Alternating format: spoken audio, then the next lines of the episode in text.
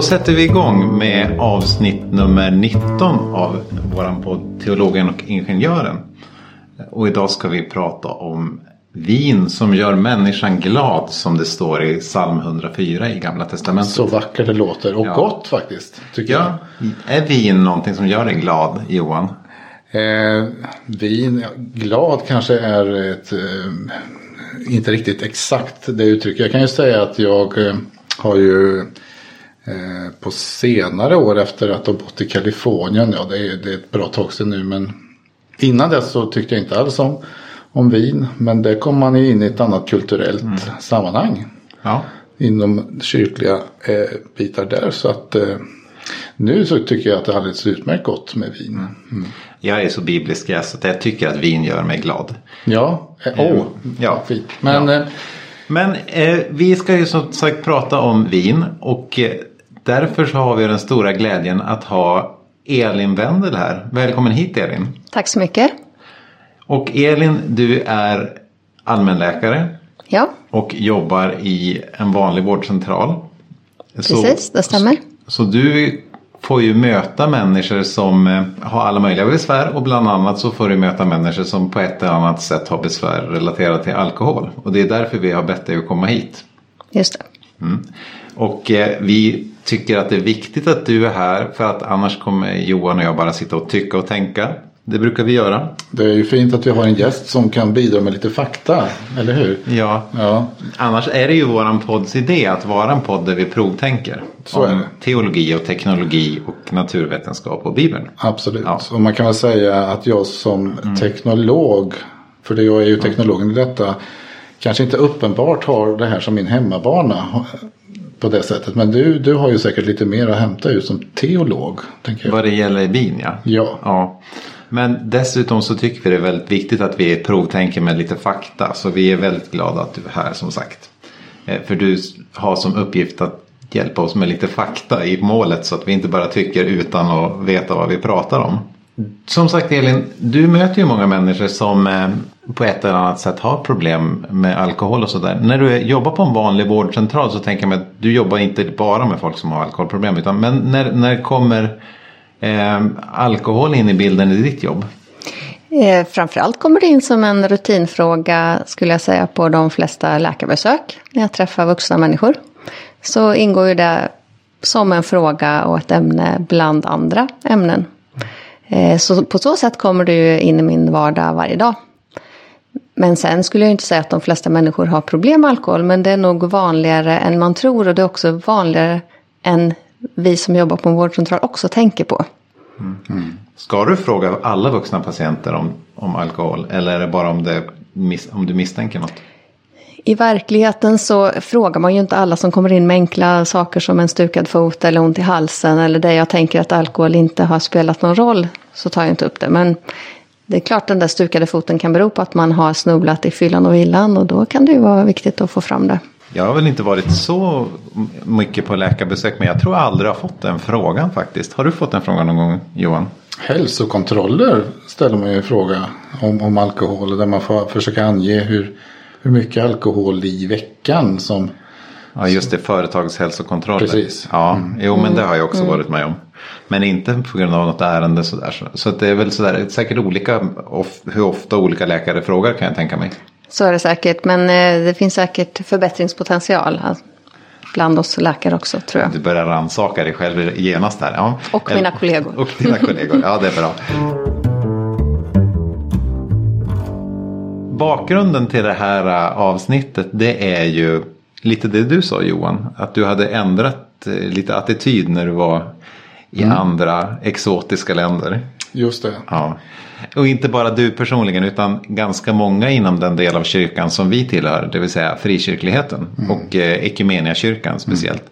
Har ju senaste ja, årtiondena bytt attityd till att dricka alkohol. För bak, om vi tittar bakåt i tiden när frikyrkligheten var ung och sådär. Då var det ju väldigt, väldigt vanligt att man var absolutist. Mm. Precis. Och det är väl en, eh, det har ju rötterna också kring en parallell eh, historia kring, kring nykterhetsrörelsen och eh, eh frikyrkorörelsen och den ideella eh, så att säga, alla föreningar som tillväxt där sent 1800-tal. Då var det mycket som man ville främja sig ifrån när det gäller den, den dryckeskulturen som, som var här. Ja. Och man kanske kan också hitta att det finns liknande effekter. Nu, nu, nu var ju jag i, i södra Kalifornien, det är väldigt långt från polcirkeln. Vi har väl eh, så att säga en liknande kultur eh, ju längre norrut man kommer. Utom danskarna. Ja, okej, okay, de är inte så långt norrut. Men man, ja. man, man, kan väl säga att det var ju en, en eh, kulturell aspekt i att man visade på hur ett, ett gott bruk kan se ut. Vilket jag tyckte att i Sverige så hade man aldrig fått vara med om det. det var, vi, vi hade typiskt, vi var ociviliserade har jag väl alltid tyckt kring, kring hur man brukar alkohol. Så att säga. Ja, fast det fanns ju ett väldigt viktigt skäl och det var ju att det var ju ganska mycket fylleri, allvarliga fylleproblem mm. eh, av liknande proportioner som vi har i en del andra länder idag, typ Ryssland och så där, i Sverige runt 1800-talet. Så att helt irrelevant var det väl inte på den tiden. Men, men, men finns det några medicinska förklaringar till varför det dricks på ett annat sätt när det blir kallare? klimat? Det var en liten eh, spontan fråga. Jag tror det passar på den. Det vet jag inte någonting särskilt om. Nej. Du, du tänker det var vanligt så här typ när det blir kallt behöver man dricka för annars blir man så ledsen. Nej men just att det verkar vara vanligare att man brukar alkohol på ett annat sätt eh, i dem. Mm. Ja. Jo men så är det väl binge drinking, alltså att man dricker mycket vid samma tillfälle är ju betydligt vanligare här tänker mm. jag nere i södra delen av Europa och så. Mm. Men om det har någon medicinsk orsak det har jag ingen aning om. Nej. Men i alla fall det som har hänt nu då på senaste årtiondet. Den situationen som var då den har ju lite grann tynat bort. Eh, alltså det här med att vi hade enorma samhällsproblem med, med eh, alkoholen. Och eh, i frikyrkligheten har folk helt enkelt bara på eget initiativ börjat dricka lite alkohol. Och kanske har man aldrig pratat om det ur någon slags teologisk etisk synvinkel. Utan man man har bara i tystnad kommit överens om att nu är det okej, okay, men vi pratar inte om det. Ungefär på den nivån. Mm. Så vi tänkte att det kunde väl vara intressant att, att, diskutera eh, med dig Elin då hur, hur man kan tänka på ett ansvarsfullt sätt runt de här frågorna i en tid då vi i praktiken är ganska många inom frikyrkligheten som, som dricker lite vin eller öl eller vad mm. vi nu dricker. Mm. Och då behöver vi ha lite fakta på bordet. Så jag tänkte att vi skulle börja med basfrågan. Vad, vad händer egentligen när man dricker? Och då tänker jag att du menar vad som händer i hjärnan. Ja, just det. det är Förstår det som, ja. rätt? Ja. Alkohol är ju en liten molekyl som är vattenlöslig. Som kommer in genom cellernas eh, membran och eh, kommer in i eh, cellkärnan. Och det påverkar ju hela kroppen. Men om vi tar det som händer i hjärnan så vi är ungefär 0,2 promille, alltså gränsen för, fort, eller inte fortkörning, utan för rattfylleri. Där blir man lite avspänd, lite mindre självkritisk. Kommer man upp till 0,5 promille, då blir man mer upprymd, man vågar mer och släpper på sina hämningar. Man får också lite långsammare reflexer. Och eh, blir sämre i precisa rörelser. Man får här också lite sämre omdöme och eh, sämre förmåga att ta in information. Hur många promille är vi uppe på nu? Nu är vi bara uppe på 0,5 promille.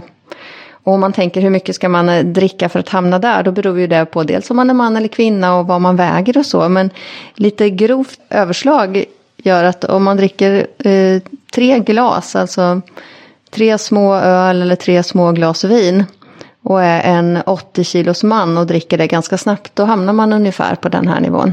Det är jag ungefär. Jag är en 80 mm. kilos man. Och är man en liten eh, späd kvinna så hamnar man eh, här redan kanske på ett och ett halvt eh, standardglas. Ja, okay. Mm, så det är inga jättestora mängder vi pratar om. Men påverkar molekylen eh, så att säga hela hjärnan eller vissa områden? Som, så att säga... Ja, någon enkel förklaringsmodell jag har hört är ju att det eh, först påverkar frontalloben. Det är här vår personlighet sitter och vår förmåga att eh, planera för framtiden. Mm. Att här våra hämningar sitter och att vi inte bara gör det vi känner för så att säga. Det, det försvinner först. Mm. Och sen jobbar det sig inåt mot de mer basala delarna. Så nästa steg är ofta det här att man den mer känslomässiga påverkar man. En del blir väldigt glada eller blödiga eller man mm. Ja, de här bråken man ser på stan ibland. Så det är sant att vin gör människan glad. Även medicinskt sett. Nej, men känslorna påverkas ju. Är man redan glad från början så blir man ju ofta lite gladare. Och är man ledsen kanske man blir mer ledsen. Ja, och vissa blir väldigt arga också, eller hur? Mm, så det påverkar ju oss på olika sätt. Ja. Men polisfunktionen i frontalloben så att säga tar lite semester. Den tar semester och det, den tar ju semester eh, ganska tidigt. I alla fall delvis. Är det inte i frontalloben som vi har eh, så att säga, förmågan att även eh, tänka kring religion? Vi hade ju tidigare avsnitt om cognitive science of religion. Ja, väldigt många av våra högre funktioner ligger ju i frontalloben. Så allt, mycket av det som gör oss till människor ligger ju just där. Ehm, eh, risktänkande, det, det är väl ganska också relaterat till frontalloben och det hör väl ihop med det du sa om framförhållning. Ja, och ehm, man, man tänker mindre på vad som ska hända nästa dag. Eller vad blir konsekvenserna av att jag gör det här. Men- Båda de här sakerna har ju ganska stor betydelse för när man ska diskutera det etiskt. Man får dålig impulskontroll och dålig förmåga att, att förutspå vad som ska ske framöver. Mm, och man får sämre kontroll på sig själv. Alltså det är det många upplever som har problem med alkohol. Att man tänker sig jag ska bara ta en öl och så blir det alldeles för mycket. Frontalloben, nu, en liten tes här, alltså att om man tar bort eh, frontallobens funktion så blir man väl mindre människa och mera primitiv. Är det det som är slutsatsen?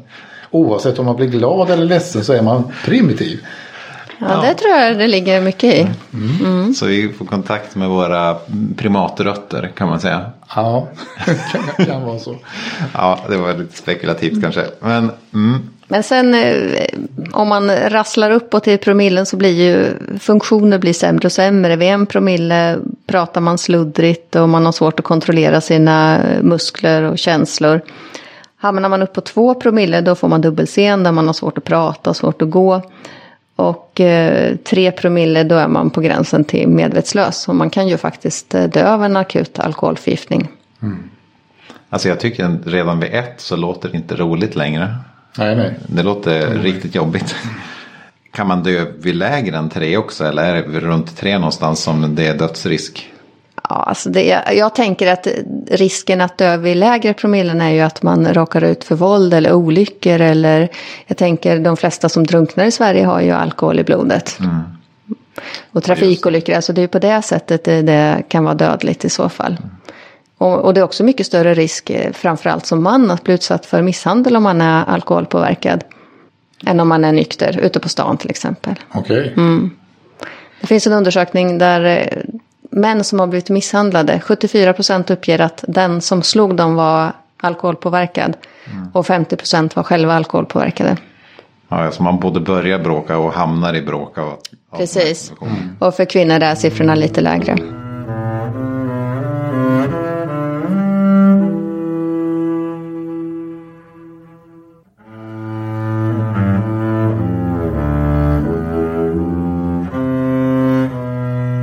Vi ska knappt strax återkomma till dig Elin. Men innan dess så tänkte vi ta en liten vända. Först jag säga några ord om eh, vad det står i Bibeln om, om, om vin. Det är framförallt vin det handlar om där. Vi brukar alltid utgå från några bibelord i den här podden. Och sen så hade du tänkt att berätta lite grann om eh, hur, hur blev vi varelser som kan processa alkohol. Mm.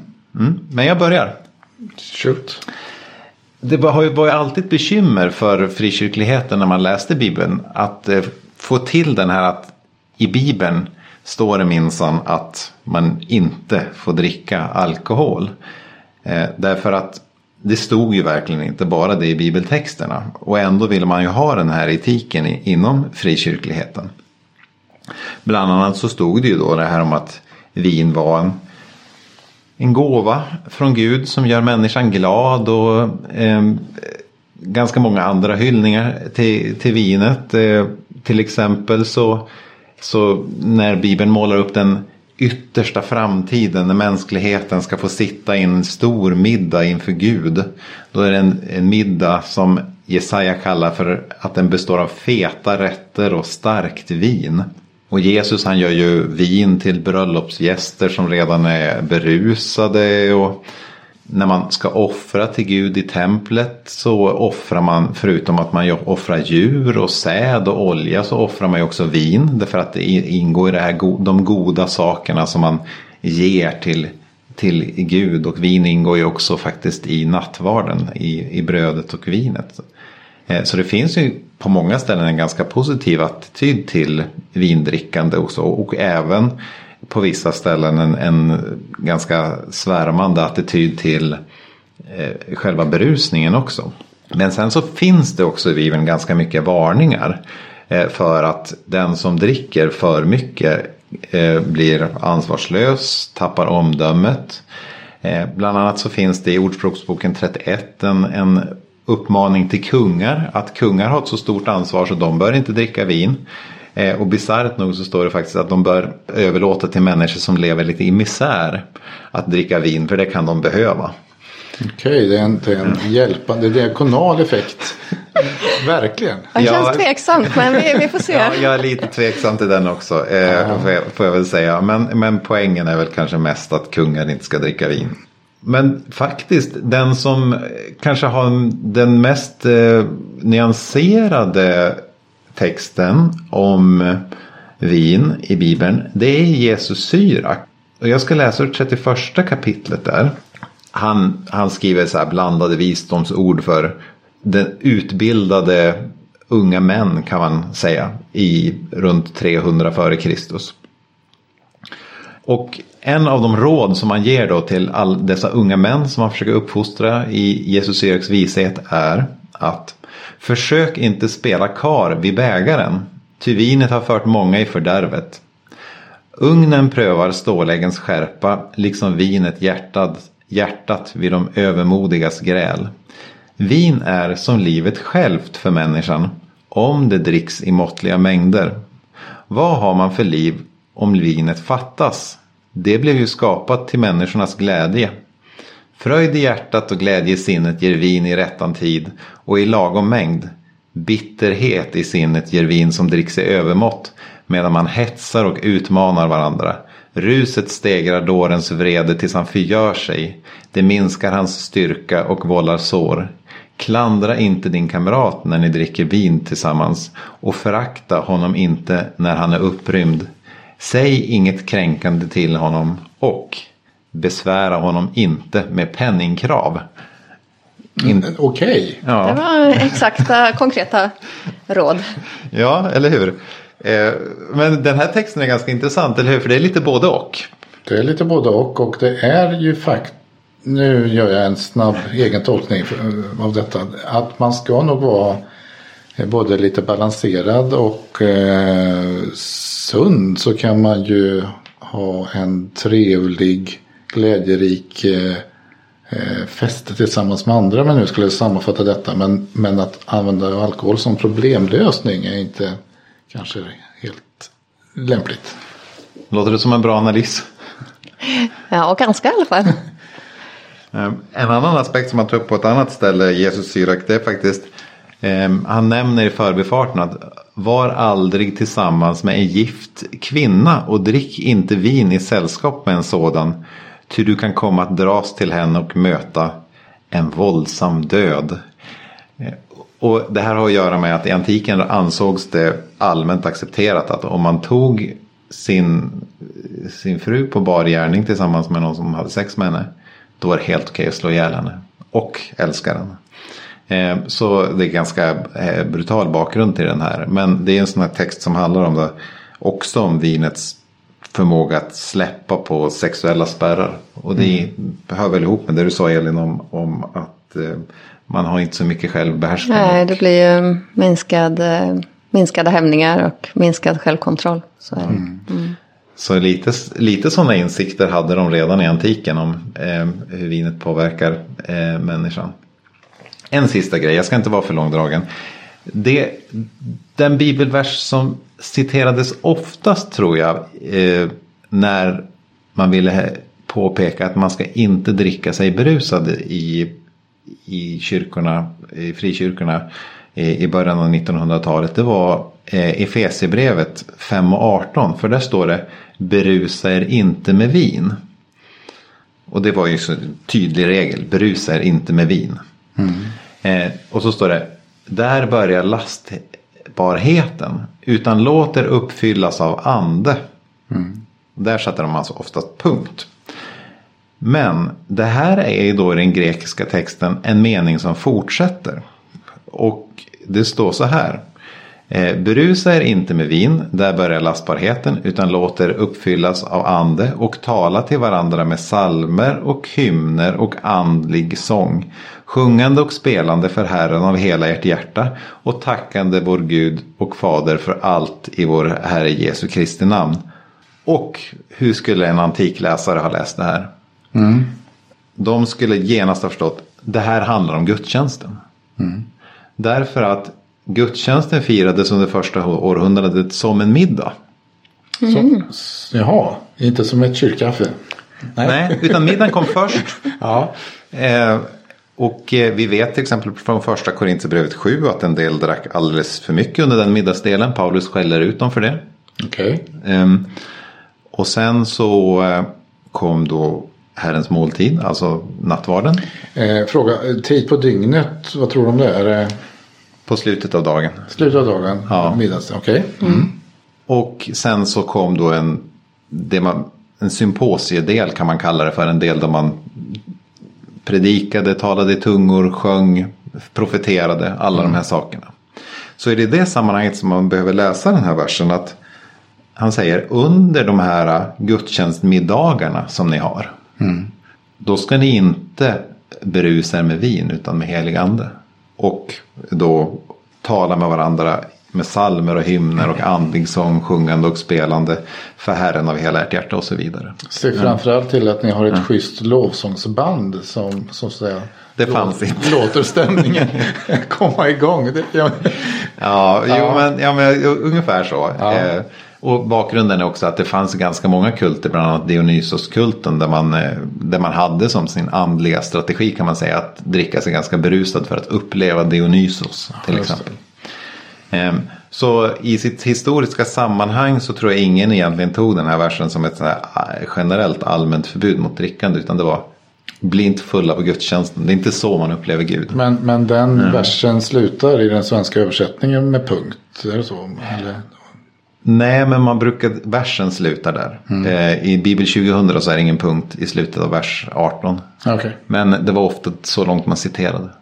Ja. Hur, hur, eh, hur, ja, du får säga om det är läge att fråga detta nu, men hur, hur har kyrkans syn på det här då sen utvecklats från, från den här tiden, eh, antiken och fram till, eh, Det har varierat såklart. Eh, Det har alltid funnits tanken på att man ska avstå från, från alkohol i, under fastor.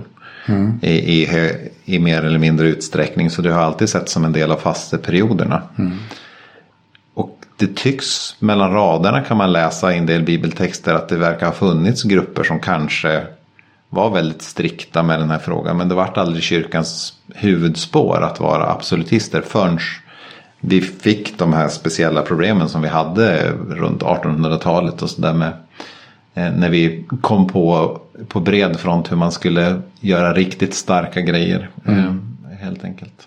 men man kan väl då säga att det ändå finns en andra bibelställen. Nu, nu, det här är inte mitt område, men jag menar om man nu tänker sig att man har en avgud som gör att det blir väldigt mycket problem och man eh, missbrukar eh, saker, blir beroende och man eh, sin hälsa och hela så finns det väl gott om grund i Bibeln att det, det är liksom ingen bra Ja, precis. vana. Och då är vi inne på mera så här övergripande etiska principer. Precis. Ja, Det är avgränsade nutidsställen som handlar specifikt om bara om vin. Just det. Ja, och vi kan väl återkomma till mer övergripande kristna etiska principer. För, för det, där tror jag det finns jättemycket att hämta mm. bland kristen etik. Just att tänka liksom, finns det goda kristna etiska principer?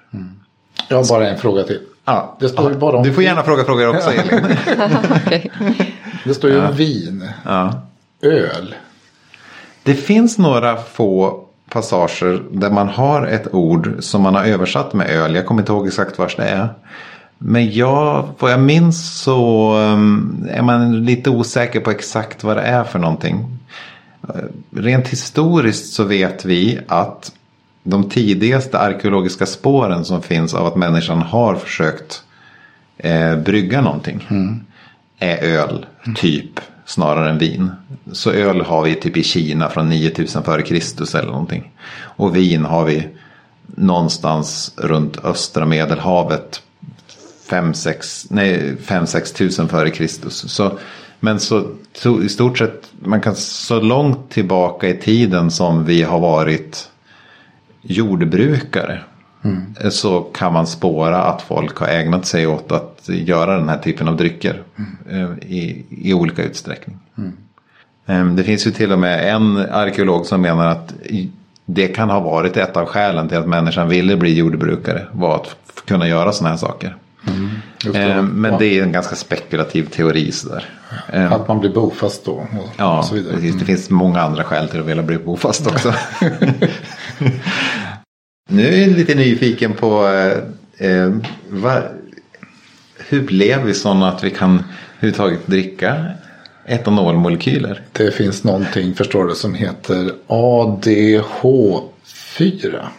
ADH4. Mm, Det är alltså inte ADHD utan ADH4. Kan du, vet Känner du igen det här? Är det något alkoholdehydrogenas? Nej, det gissar jag. Ja, det är en, ADH4 är alltså en gen som kodar för just ett eh, enzym som, som eh, har den unika förmågan då att det gör då eh, oss och eh, flera andra varelser att det är möjligt att bryta ner alkohol. Om man inte har den här genen då så har man alltså inte möjlighet att bryta ner alkohol. Då, blir det ju, då ackumulerar man ju alkohol hela tiden och, och mår ju inte alls bra eh, av det. det man kommer att vara ständigt berusad. Jag hörde om en älg som hade fått i sig alkohol. Och det, älgar är jättedåliga på att bryta ner alkohol. All right? Ja. Ja, den älgen mådde tydligen jätte, jättedåligt. ja. Ja, det var bara ett sidospår, ursäkta. Ja. Och det finns ju djur som är bättre på det än vad människan är. Men människan är ganska, ganska duktig på att bryta ner alkohol. Eh, Men även schimpanser eh, klarar det. Kanske inte riktigt lika bra som, som människan. Men i, eh, genom då DNA-analys av, av eh, gamla eh, arkeologiska fynd av olika skelettdelar så där så har man väl kunnat göra en tidslina och datera ungefär när den här eh, genen då först dök upp. Intressant. Och eh, 50 miljoner år sedan då fanns ju inte människan men, men eh, det var något eh, däggdjur där som, som började utveckla den här biten då. Men sen finns det då en tydlig eh, distinkt tidpunkt. Eh, man kan väl säga där att eh, klimatet blev kallare på jorden. Och då tänker man sig att våra förfäder, både till oss och till schimpanser, eh, levde väldigt mycket innan dess då uppe i trädkronorna och därför åt eh, bara färsk frukt. Om man då tycker att eh, det var nödvändigt att krypa ner på backen för att det behövde så att säga, ha ett lite mer större område att samla in sin föda tack vare klimatförändringen där. Så eh, hittar man då en tidpunkt där det har skett någon typ av utveckling. Det vill säga eh, det blev plötsligt mer fördelaktigt att kunna käka då frukt som låg på backen som då hade börjat eh, så att säga, jäsa. Och eh, så är då teorin att vissa arter utvecklar då en förmåga att eh, ge det här ett positivt inverkan. Att, att det ger dopamineffekt. Att man liksom tycker att det här är en hit. Att just hitta då jästa frukter. Då, då blir man mer benägen att, att äta sig mätt och leta efter den typen av, av, av föda. Ja, så att det, alltså, tanken är att man inte bara kan tänka sig att till nöds äta den här jästa frukten utan till och med kan tycka att den är Ja. lite extra festlig. Precis. Och där är då människan liksom extra utrustad att tycka, tycka att det här är happy eh, på det här sättet. Ja, okej. Eh, Så, så ur detta då så eh, har vi då den här genen och vi kan då ta hand om den här molekylen. Men alla arter har inte samma förmåga. Man delade på sig på Men, något men sätt. fler arter än människan. Jag tänk, du sa schimpanser. Ja, fler arter än människan. Och de är ju också, tycker också om frukt. Tänker jag. De har väl också jag någon tror slags... ma- marsvin tror jag kan ha väldigt höga halter av någon anledning. Jaha okej. Äter de mycket rutten frukt? För, fråga mig inte varför just dem och varför, vad det har för koppling till evolutionen. Men, Eh, men jag, jag, jag tror att marsvin äter rutten frukt. Jag tror att det, det, är eh, vår stora hjärna kanske har någon, och vår förmåga att tänka lite utanför boxen. Eh, och alkohol där har någon gynnsam effekt. Det kan vara så. Ja, just det, vi är ju, en av de saker som vi människor är bra på det är att vara generalister. Vi kan överleva på nästan vad skit som helst. Kan det Okej, stämma? ja. Men vad var, det, vad var din tanke Johan, att man skulle bli smartare av alkohol? Antyder du det? Eh, man kanske helt enkelt njuter av glädjen bättre och kan då få nya idéer. Det var ungefär så. Till var jag ska... Nej, man får väl inga bra idéer när man är full. Jo men var, var jag ska hitta nästa ställe och vandra till för att hitta föda. Vad tror du om det? Ja, jag vet inte. Ko- konstnär, Jag känner mig konstnär, tveksam, väldigt tveksam. konstnärsådran och så. Ja, kanske konstnärsåldern, men annars jag delar nog Elins lite tveksamhet där. Det är trevligt, trevligt med berusning men inte kommer man på så mycket smartare. ja, fast i och för sig, vissa musiker har ju sagt att de i intervjuer att de har blivit beroende av alkohol därför att de har haft sina mest kreativa streaks när de är berusade. Det är ju inte ändå intressant. Jag skulle nog vilja vidmakthålla att i vissa fall så kanske inte är precision med våran stora fro- frontal... Vad heter det? Hjärn, hjärnan? Frontalloben? Frontalloben.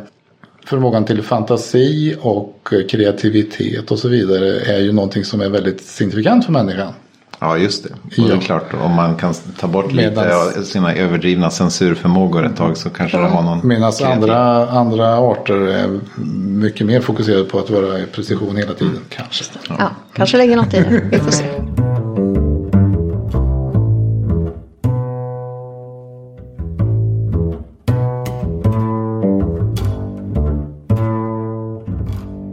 Men eh, då stä- inställer sig ju frågan eh, till dig då Elin. Vad, vad är egentligen lagom mycket vin? Rent medicinskt så kan man säga att eh, så nära noll som möjligt är nog lagom mycket. Utifrån ett rent hälsoperspektiv. Det har ju funnits eh, mycket uppgifter kanske framförallt senaste åren i media att eh, man kan eh, dricka ett glas, ett till två glas vin eh, per dag som någon sorts medicin eller allmänt förebyggande för att främja liv och hälsa. Men eh, de studierna som låg till grund för det hade nog väldigt mycket metodologiska fel. Och eh, det finns nu en tilltagande samsyn kan man säga i världen att ehm, man kan inte använda alkohol som medicin. Vad var det för metodfel då när man ändå kom fram till att det, verkar vara lite bra? Ja, men det är nog så att eh, för vissa enstaka sjukdomar så kan det finnas ett J-format samband. Alltså att dricker man små mängder alkohol minskar risken och dricker man mer så ökar den.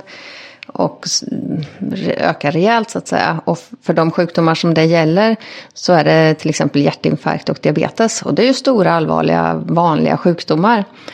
Men ser man på den totala dödligheten så stiger den redan från relativt små mängder alkohol. Alltså den här positiva effekten av minskad diabetes och hjärtinfarkt.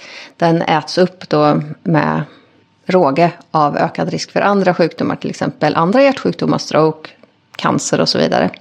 Ja, Okej, så det är bara om jag specifikt bara har den risken och inga andra risker. Det är bara om jag råkar vara exakt en sån människa som det skulle kunna ha en liten positiv effekt. Men det är inte så sannolikt.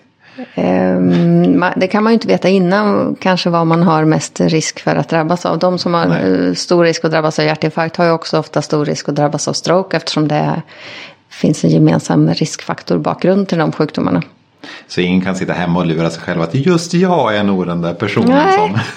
Så vill man dricka vin eller alkohol får man göra det av andra skäl än att vilja minska sin risk för framtida sjukdom. Så kan man nog säga ganska tydligt. Det var tydliga besked. Ja, Ja, så det För det är... här med, och det är ju, alltså det är ju en utmaning i medicinsk forskning, alla korsrelaterade risker och, och eh, saker som påverkar varandra. Men det är ju ändå så att du menar summan av riskerna, det vet man är påverkas eh, på ett negativt sätt av, av även liten konsumtion. Det vet man. Men man, man kan också uttrycka det så här att dricker man eh, upp till eller mindre än åtta standardglas per vecka så är risken låg. Men det går inte att fastställa någon säker nivå. Upp till åtta standardglas så är risken låg men det finns ingenting som är säkert. Det här Nej. är ju Är det här samma för män och kvinnor?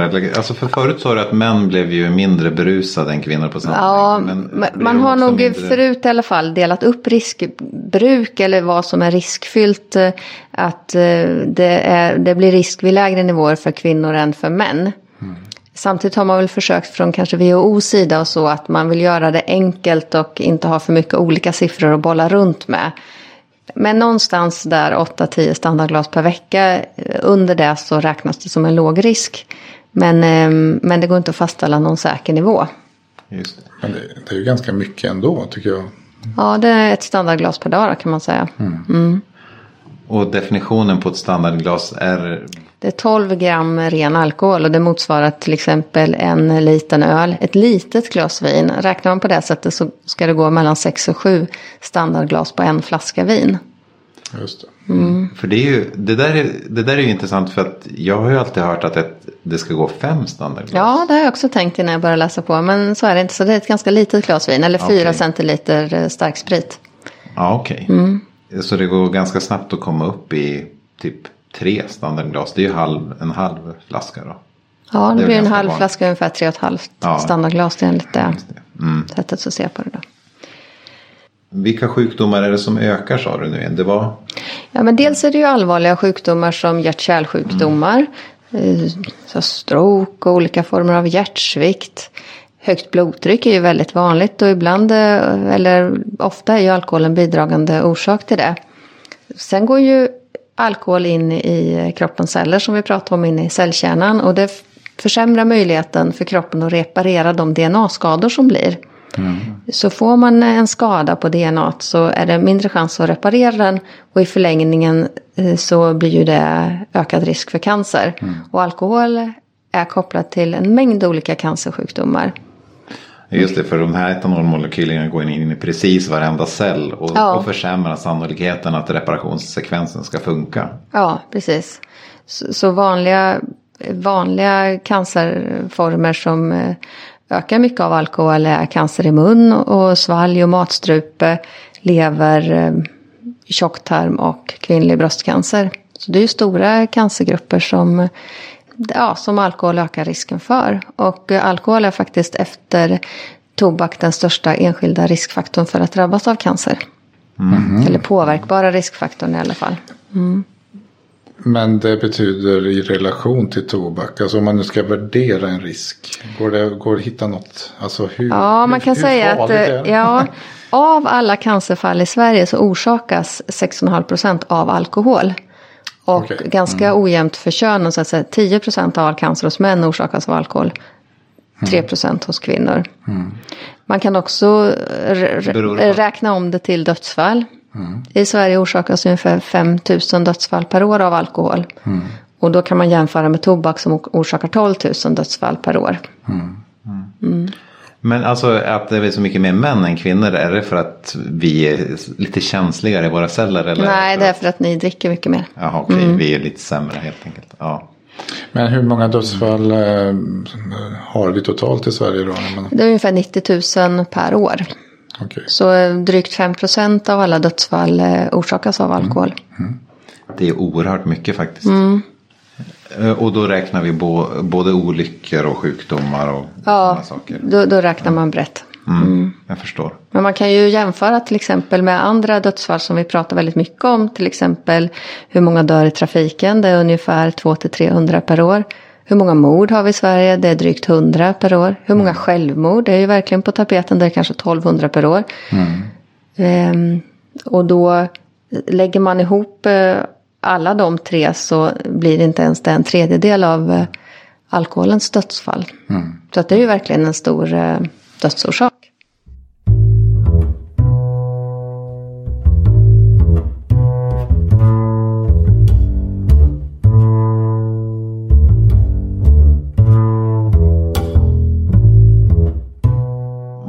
Innan man dör så är det väl några steg däremellan kan jag tänka mig. Alltså lite mer så här vardagliga bekymmer folk får av, eh, av att dricka alkohol och så.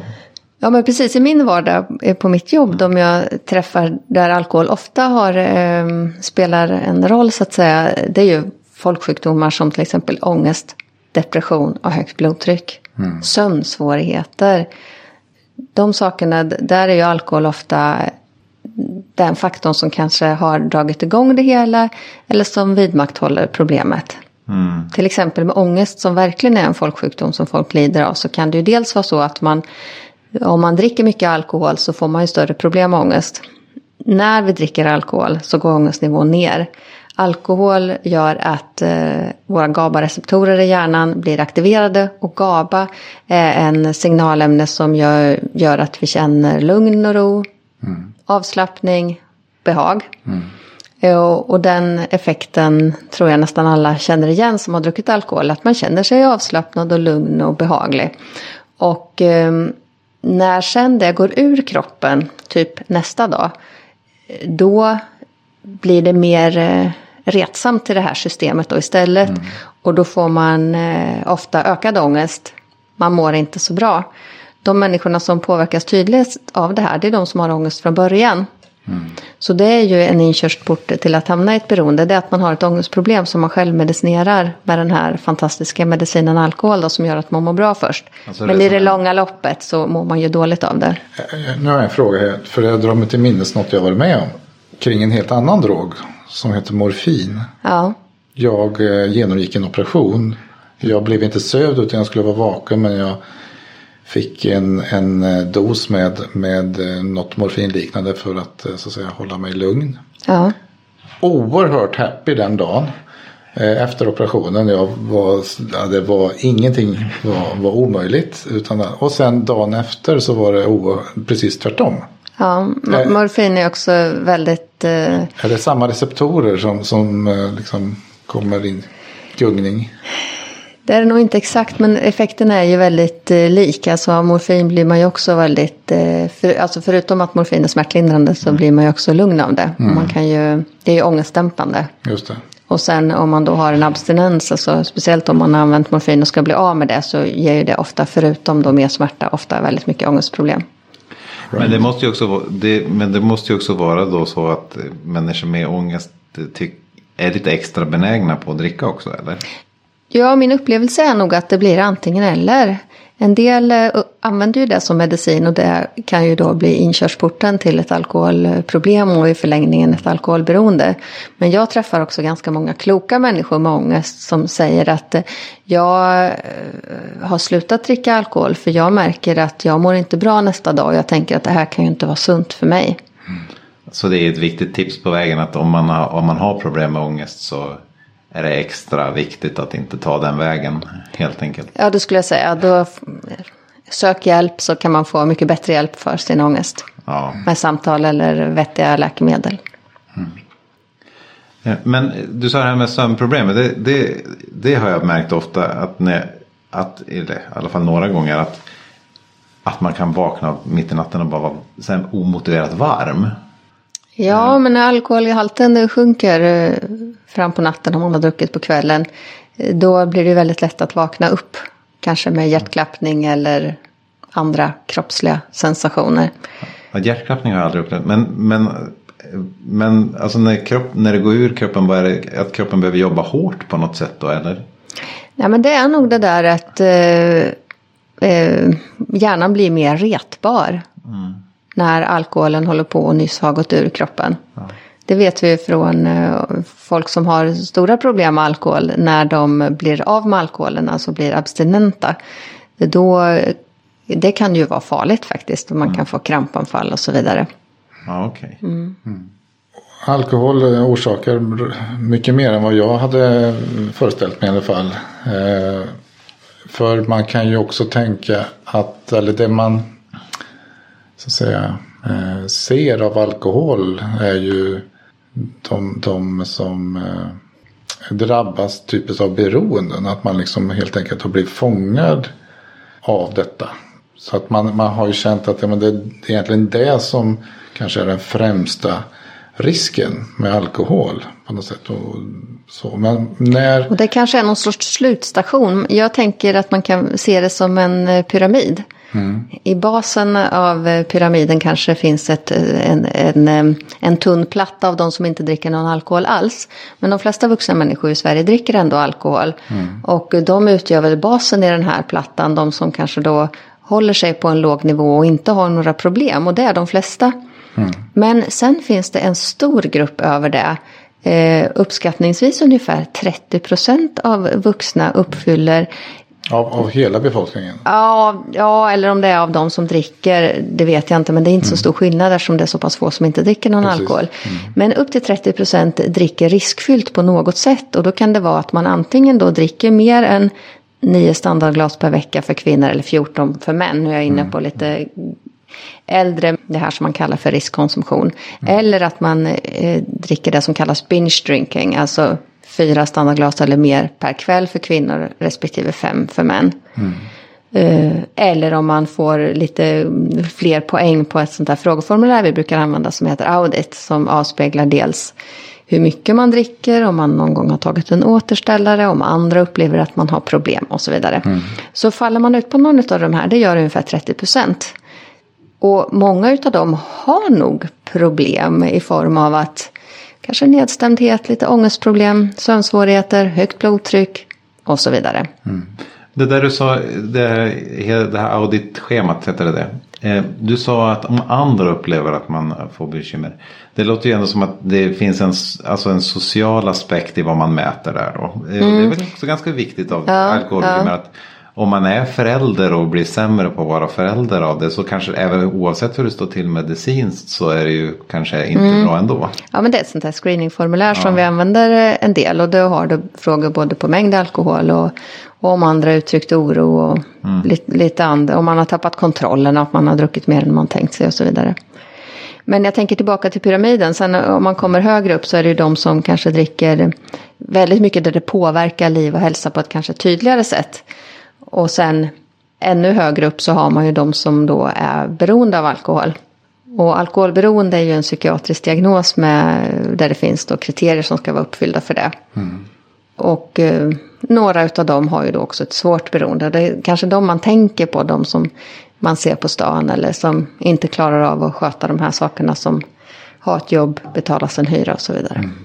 Men så det inte, man kan inte säga precis som du sa, att man kan inte säga att det, det, är lugnt ända fram tills att man har klickat i tillräckligt många boxar för att man ska räknas som beroende. Det är liksom fel tänk. Nej, jag tänker att man får se det som en pyramid där folk mm. rör sig uppåt och neråt. Och det är mm. också så att eh, många av dem som för fem år sedan uppfyllde kriterierna för alkoholberoende, de gör inte det idag. Utan det finns en rörlighet i systemet. Ja, som, det är inte så att en gång alkoholberoende alltid alkoholberoende. Utan många klarar att eh, ta sig ner på en eh, lite mer rimlig alkoholkonsumtion igen. Så det behöver inte betyda att man måste bli nykterist. Men det här, var det här audit som mätte om man är beroende eller är det ett annat test som mäter om man är beroende? För att räknas som beroende rent medicinskt så ska man uppfylla minst tre av sex kriterier. Och det är att man ska ha ett stark, en stark längtan efter drogen, då i det här fallet alkohol. Svårighet att kontrollera sitt intag, man dricker alltså mer än man har tänkt sig innan. Man fortsätter att dricka fast man har skadliga effekter av det. Man prioriterar alkoholen över andra aktiviteter eller förpliktelser. En ökad tolerans, alltså man behöver dricka mer för att få samma effekt i kroppen. Och fysiska abstinenssymptom, alltså att man eh, mår dåligt på olika sätt när man avstår från alkohol.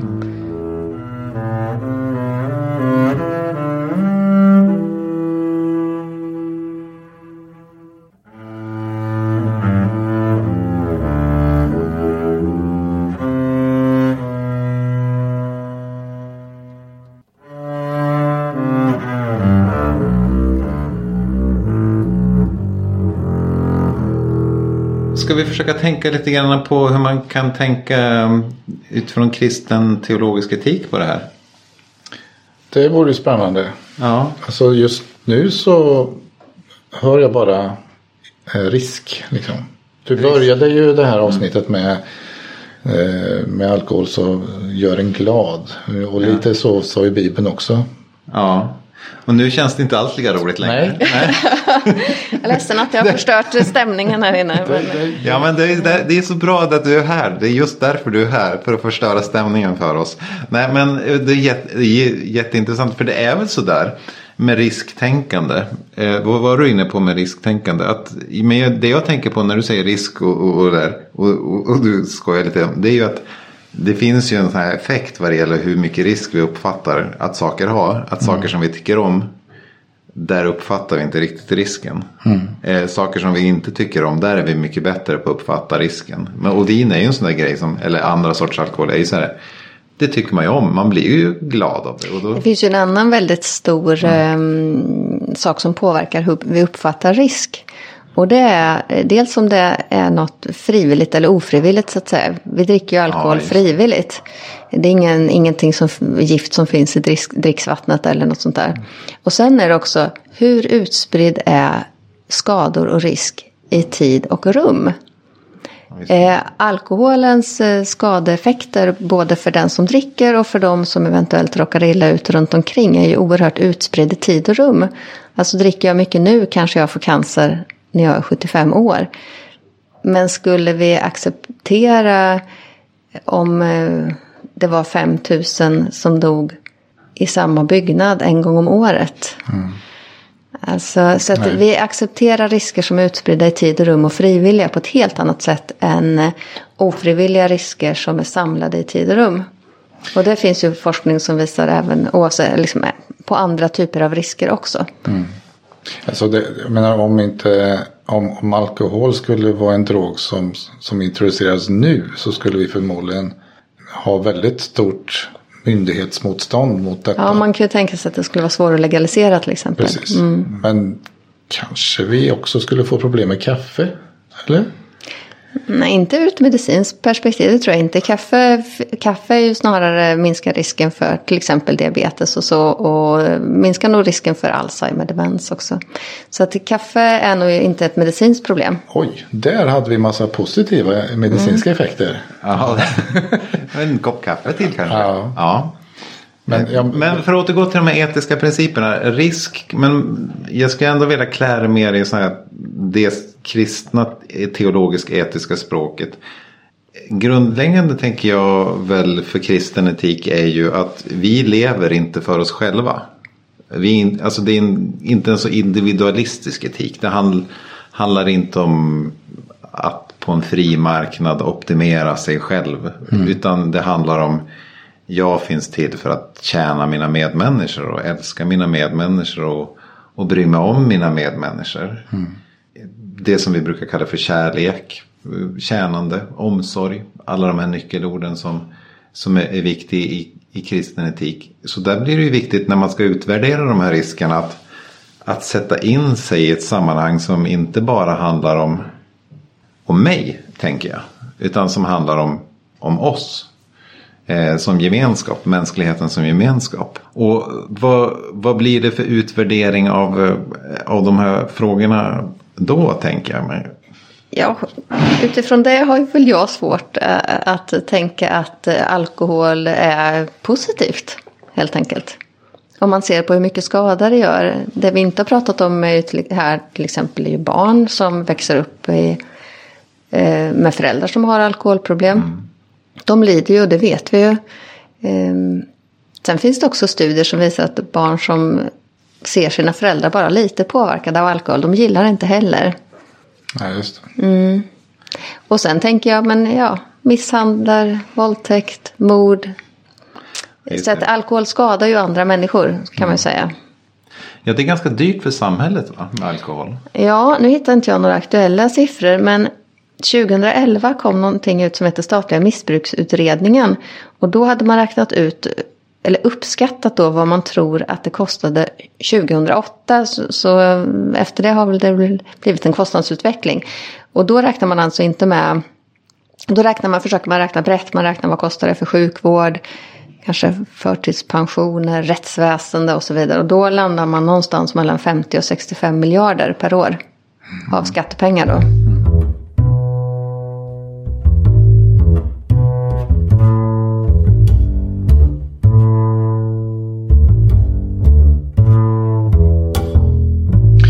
Jag måste, nu är ju jag den här jokern i den här. Ja, men som, som försöker att komma in med lite så här instick från sidan. Eh, och den här kulturella aspekten kommer jag lite grann tillbaka till. Även kanske utifrån ett kristet Mm. etiskt perspektiv. Är det möjligt att vi då i Sverige nödvändigtvis ska ha en annan kristen etik jämfört med i väldigt många andra länder där det här Eh, förmodligen skulle man inte ens ta upp detta som ett ämne och diskutera vad då alkohol och, och kristendom. Det är liksom en icke-fråga antar jag. Nu tittar jag lite grann på Rickard här. Därför att vad är, vad, det skulle vara lite intressant också att problematisera kring orsakerna. Varför dricker vi på ett annat sätt eller på ett eh, mer destruktivt sätt då i, i Sverige. Och man kommer genast in på tankar om en ganska stor ensamhet eh, vi känner här. Vi har ett väldigt mycket mer individualistiskt samhälle. Vi kanske i andra länder lever man mer i storfamilj och sådana saker. Det, det är en mer så att säga då kanske alkoholen har det och en annan eh, effekt. Nu, nu kommer jag framstå som Ja, nej, jag oerhört glorifierande av detta. Men, men eh, ensamhet och alkohol är ju ett problem. Men Det är kanske så att kyrkans roll är faktiskt att gå till roten och fokusera på ensamheten snarare än på alkoholen. Frågetecken. Vad säger ni? Fast jag tror också att alkohol kan orsaka ensamhet. Alltså jag, jag har träffat människor som har, som har på grund av sitt alkoholberoende dragit, de har haft ett socialt liv. Och så har de dragit sig undan. Och jag skulle vilja ifrågasätta att Sverige har så mycket mer alkoholproblem än andra länder. Så jag tror eh, om du skulle ta de här siffrorna, hur många procent av dödsfallen som orsakas i, av alkohol i Sverige och jämföra med ett medelhavsland, till exempel Frankrike, så, så tror jag att Frankrike har högre siffror. Så har det varit förut i alla fall. Nu har inte jag kollat upp några exakta siffror på det inför det här programmet. Men eh, jag tror ju inte att eh, problem med alkohol är särskilt mycket mindre i många andra länder. Nej, men det är ju Men det är klart, en aspekt är ju att människor kommer vilja berusa sig. Och jag tror ju inte att lösningen är att vi skulle göra alkohol eh, illegalt till exempel. Det tror inte jag skulle lösa våra problem. Nej, för det verkar vara omöjligt att skapa ett drogfritt samhälle, tänker jag mig. Eh, man försökte väldigt, under förbudstiden i Chicago. Eh, då, då, sköt, då sköt ju liksom kriminaliteten i höjden för att folk vart för provocerade av att liksom det var helt förbjudet. Och många muslimska länder så dels så, jag kollade upp lite grann, det säljs ju ganska mycket alkohol även i muslimska länder fastän att det är mot, officiellt mot deras tro. Och också att man börjar använda andra droger då. För, för att man tycker att något måste man ju få droga sig med. Jo men där har vi ju kaffet som kommer in. Ja, visst. Så är det ju. Alltså eh, kaffet, eh, staden Mokka i Jemen är ju där man uppfann det här att man kan eh, rosta kaffe. Vi pratar tidig medeltid. Och detta blev oerhört populärt för äntligen så fick man dricka någonting då eftersom det var förbjudet med alkohol. Och lika väl 1800-talets Sverige, nykterhetsrörelsen gjorde en jättegrej med just att dricka kaffe. Man behöver dricka någonting för att samlas, visst är det konstigt? Ja men, ja men det är ju ett bra argument. Och är det inte lite så också. Det, det, att, det är klart att man kan bli jättegoda vänner utan att ha druckit en droppe alkohol tillsammans. Men, men i, ibland när man ska lära känna människor så är det ju lite av en genväg. Att ha satt sig och druckit en öl tillsammans. Det funkar ju som någon slags nästan genvägsspår. Ja, det är väl ett socialt smörjmedel ibland med Ja. alkohol. Samtalet eh, kommer igång och flyter lite lättare. Ja. Visst är det så. Polisfunktionen i hjärnan tar semester lite som gör att det underlättar samtalet. Mm, vi kanske blir lite öppnare. Vi vågar visa mer av oss själva. Men, men det, det du sa Elin, det här med att i princip utifrån den här omsorgs och tjänande etiken så vore det ideala samhället ett samhälle där alla bara slutar. Men sen samtidigt så sa vi, fast det kommer inte hända. Eh, för vi tycker att det är ganska trevligt. Och eh, ja, vi pratade om en del upplevda positiva effekter i alla fall på individnivå och sådär. Och det är väl ganska många etiska frågor där idealiskt sett så skulle vi kunna, så vore det bästa ifall vi betedde oss perfekt. Alltså att vi aldrig åt onyttig mat. Att vi alltid sov minst åtta timmar per natt. Och, jag menar vi skötte oss perfekt så att vi kunde liksom vara varandras tjänare. Eh, och, och, men vi kan inte det. Eh, och då är ju frågan. Man måste ju ändå kunna prata om de här frågorna ur ett omsorgsperspektiv. Även om vi, även om vi inser att ja, men, den där idealbilden, där, där kommer vi aldrig vara. Nej, alltså mm. om man nu skulle tänka sig att den kristna etikens syfte skulle handla om att vi eh, ska vara så hälsosamma som möjligt. Vad skulle egentligen då vara vår, vår, eh, vårt budskap? Då skulle det förmodligen vara Ja, alkoholen kanske kommer med det, men då blir det mycket också att vi inte ska äta för mycket. Vi ska, alla dessa godishyllor vid ICA som, som vi frossar i. Speciellt, nu är jag lite, jag tror att vi, vi här i Sverige har gjort en grej av det här med lösgodis jämfört med andra länder. Eh, överkonsumtion av socker och så vidare. Eh, motion och hela den biten. Vad ska den kristna etiken så att säga landa i en optimal levnadssätt? Frågar jag. Det låter ju lite tråkigt men jag tänker skillnaden som jag ser då om man jämför alkohol och då kanske onyttig mat eller brist på fysisk aktivitet eller så. Det är väl egentligen att eh, alkoholen ofta då skadar andra. Om man Precis. tänker mer etiskt. Mm. Eh, ur ett hälsoperspektiv är det säkert väl så farligt att eh, vara väldigt fysiskt inaktiv eller äta väldigt osunt och bli mm. kraftigt överviktig eller så. Men eh, ur ett etiskt perspektiv där det jag gör påverkar andra så har ju alkohol en större negativ effekt just för att jag riskerar att skada mina medmänniskor om jag dricker mycket alkohol. Mm. Och där har vi väl kanske det viktigaste etiska, teologiska etiska perspektivet. Att om vår kallelse som människor är att eh, vara omsorgsfulla och kärleksfulla mot varandra.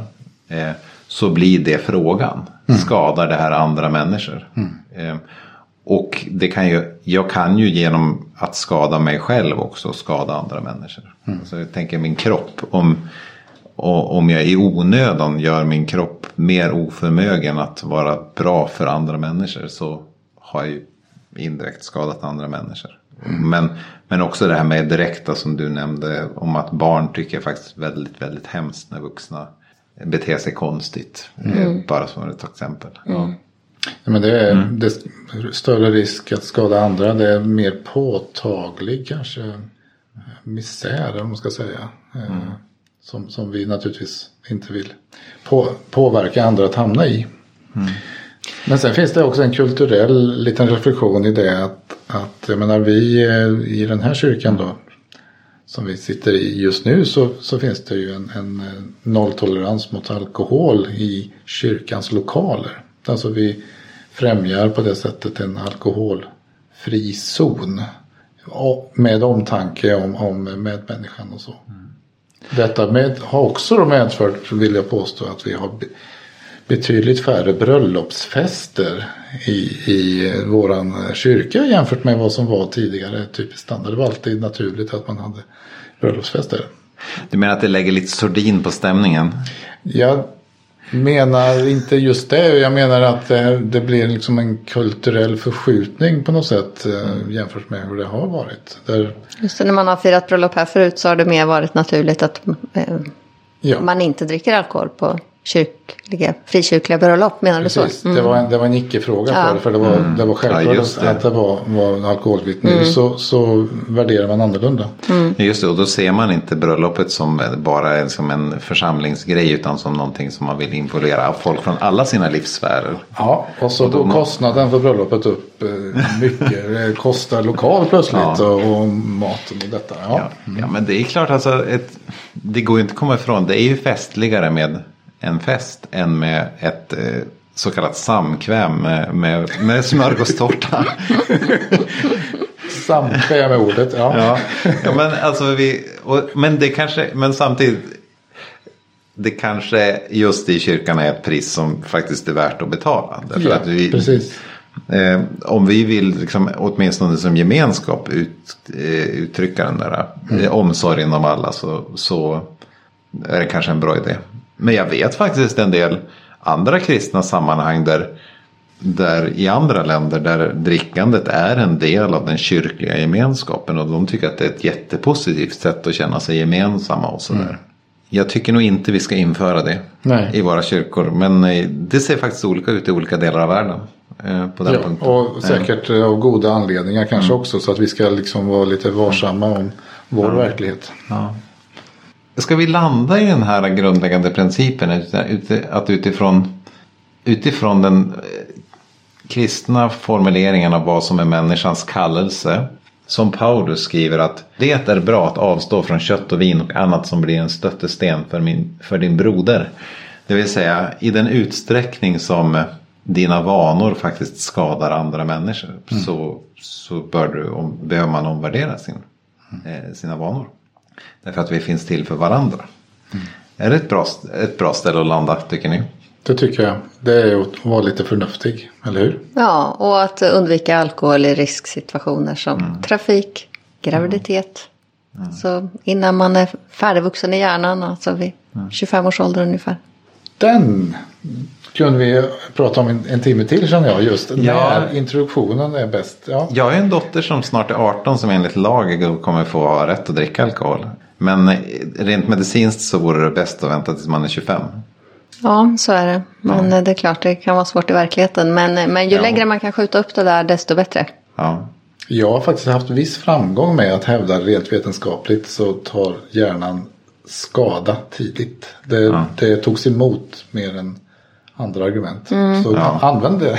Precis, ja men frontalloben just är inte färdig ja. förrän man är ungefär 25 år. Mm. Nej, och därför tror man att det är extra skadligt för ungdomar upp till den åldern att eh, mm. dricka alkohol.